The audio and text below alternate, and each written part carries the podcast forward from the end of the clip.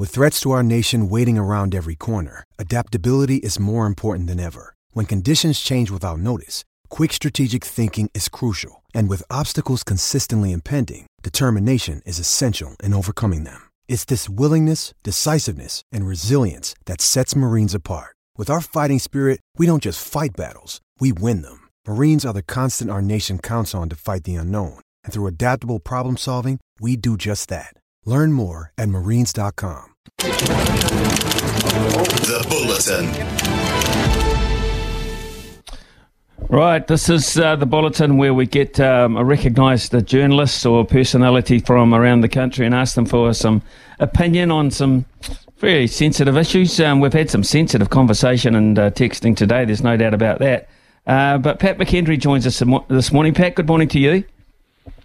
Good morning, Smithy. How do you uh, regard uh, Joe Parker's performance? It was brief, but was it um, convincing enough for you? Yeah, it was. It was brief. I think it was about 91 seconds, and it was all over in the first round. Um, it was a good performance. Uh, he did what he had to do. Um, clearly, there was a massive golfing class, and you know, I, I think most of us expected this sort of result. But uh, the thing with Joe is, um, uh, unfortunately, I guess for him, is that over the past couple of years, he hasn't always delivered on his promise and expectations. And um, for whatever reason, he's been a wee bit unlucky with injuries and illness. Um, but he turned up to this fight um, in, in his best shape that he's been in in, in five years, and he he looked sharp and he delivered. And um, as I say, he did what he had to do he he stopped the guy in, in very impressive uh, fashion, and um, but I think the I think the main takeaway was the way he prepared for the fight, and I, I think that's the most important thing. Right. So, do we now, uh, on the evidence of what you've seen, have reason for hope? I mean, uh, he was going backwards at a rate of knots to the point where he was fighting midweek, midweek in Australia. Uh, what, uh, on the evidence of that, can we look forward to for Joe? Anything more substantial shortly?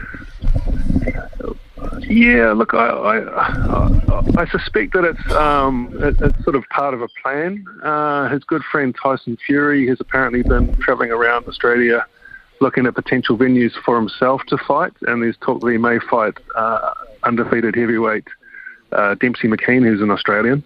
Um, so that'll make a splash, and I think I think Fury did make a bit of a splash in Melbourne by all accounts while he was there. Um, so you know, potentially Joe might fight again in Australia, but the thing is, who is he going to fight and how good is his opponent going to be? And I, I think that's the big question. He he sort of needs to move upwards from uh, fighting Opelu who who was pretty limited, um, didn't have a great record. He had quite a good recent result against Hemi Ahio, a, a previously undefeated Kiwi heavyweight, but I think Ahio who was stopped in that fight, I think he was actually suffering from illness, potentially COVID. So I, I don't think there was a sort of a fair reflection of where Opelu was at. But he, we, we certainly found out last night. But in terms of Joe's next step, he says he wants to fight anyone, uh, anywhere, and um, he, he, needs to move up to a to a decent standard of opponent now and, and, and prove that re- really he is um, improving uh, during what you've got to consider to be sort of the final stretch of his career. Mm. Yeah, well, I, I kind of agree with you there. Uh, credibility is what he, he needs now, and that means someone that can beat him that he has to beat. Right. Okay, let's look at uh, David Nyika. David Nyika's performance, I think, uh, in the fourth round, uh, finally uh, getting a stoppage. What yep. did you make of David? Yeah, he, he, was good. I mean, he's he's a classy boxer, obviously, a, a hugely extensive um, amateur background and pedigree. Um, he went into the ring with a huge advantage in terms of height and reach. Uh, you know, not to mention his his uh, the talent gap. Um, and he and he put all those gifts to good use. He, he did look good. He he, um, he stopped this his opponent Louis Masters last year on the Gold Coast, but Masters actually had him in trouble early on in that fight last year. Uh, last night, Masters started pretty strongly. He uh, he sort of charged at at, uh, at David and, and tried to catch him off guard. But look, a very impressive performance. He, he used his jab superbly. He picked his shots was interesting. He switched between orthodox and southpaw to to sort of mix things up a wee bit and keep keep his opponent guessing. Um, and it was a good stoppage. He uh, he, he, really dismantled uh, Masters, and it, it, was it was very impressive actually. Can we turn to uh, rugby? uh, actually, um, Patrick, and, and look at uh, one of the stories of the day is the confirmation that uh, Levi, Levi Aumua has decided uh, for his own career he's better playing for the Crusaders than Moana Pasifika. Uh, we've had a lot of messages in, of concern for this in terms of Moana Pasifika. They can ill afford to lose anyone, let alone a player of his calibre. What do you make of this news? Mm. Um, look, I think you've got to, you probably got to got to give some emphasis to what the player wants, and clearly Levi Aumua um, is putting his own interests first, and he he wants to be the best version of himself that he can be, obviously, and he wants to be an All Black. And I think going to the Crusaders gives him the best chance of that.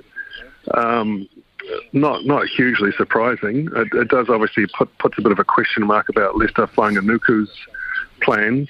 He hasn't re-signed with New Zealand Rugby yet, so it, it looks kind of like a like-for-like replacement to me. But um, as far as Aumua is concerned, he's I mean, what a what a hugely what a standout season he's had with Moana, and it, and it is sad for Moana to lose a player of his calibre.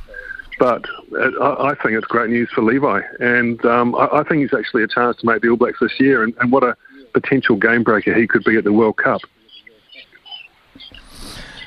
In terms of uh, replacement coaches, of course, uh, we're now looking for four. Patrick, not um, Mm. Uh, and I'm assuming that uh, Clarke Dermody will keep his uh, job for a second year, although the performance of the side has been uh, pretty average.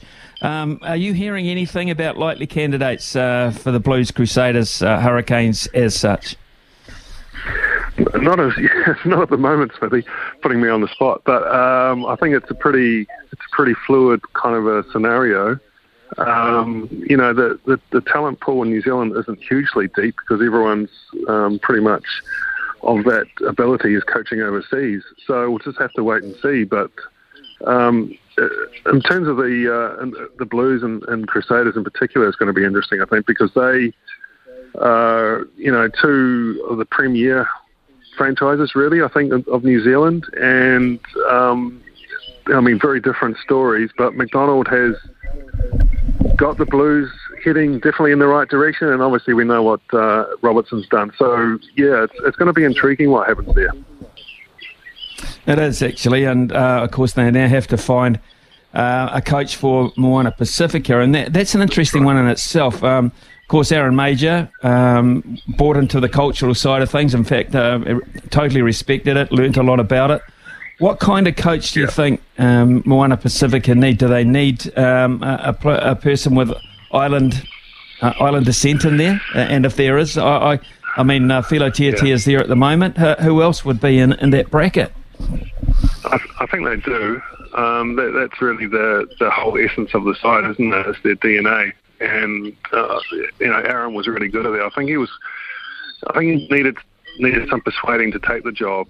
Um, and you know, with his family down south, still, it, it can't be easy the last couple of years, especially with the results. I mean, that, that, that's a, that's a difficult time to um, you know lose week in week out, especially this year, obviously. So you know, mm. look, I think they need they, they need to stay tapped into that island DNA that they've got going. It's it's definitely a point of difference, and it is you know, it's a pathway and it's a potential inspiration for, for young Pacific Islands around New Zealand and in the islands um, that they can stay in New Zealand and show, you know, show their ability um, here and, you know, for potential pathways into national teams and, and obviously – whatever that um, springs out into, potentially playing overseas as well. So yeah, definitely, I think I think they need, do need to find. I mean, it's not going to be easy, obviously, because because the, the, the talent pool isn't huge, but I think they do need to find a Pasifika coach if possible.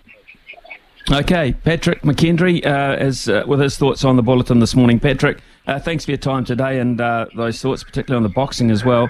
Uh, very interesting to see where Joe Parker goes next, which direction he goes. Uh, Patrick, have a good day and thanks for your time. Cheers, Millie.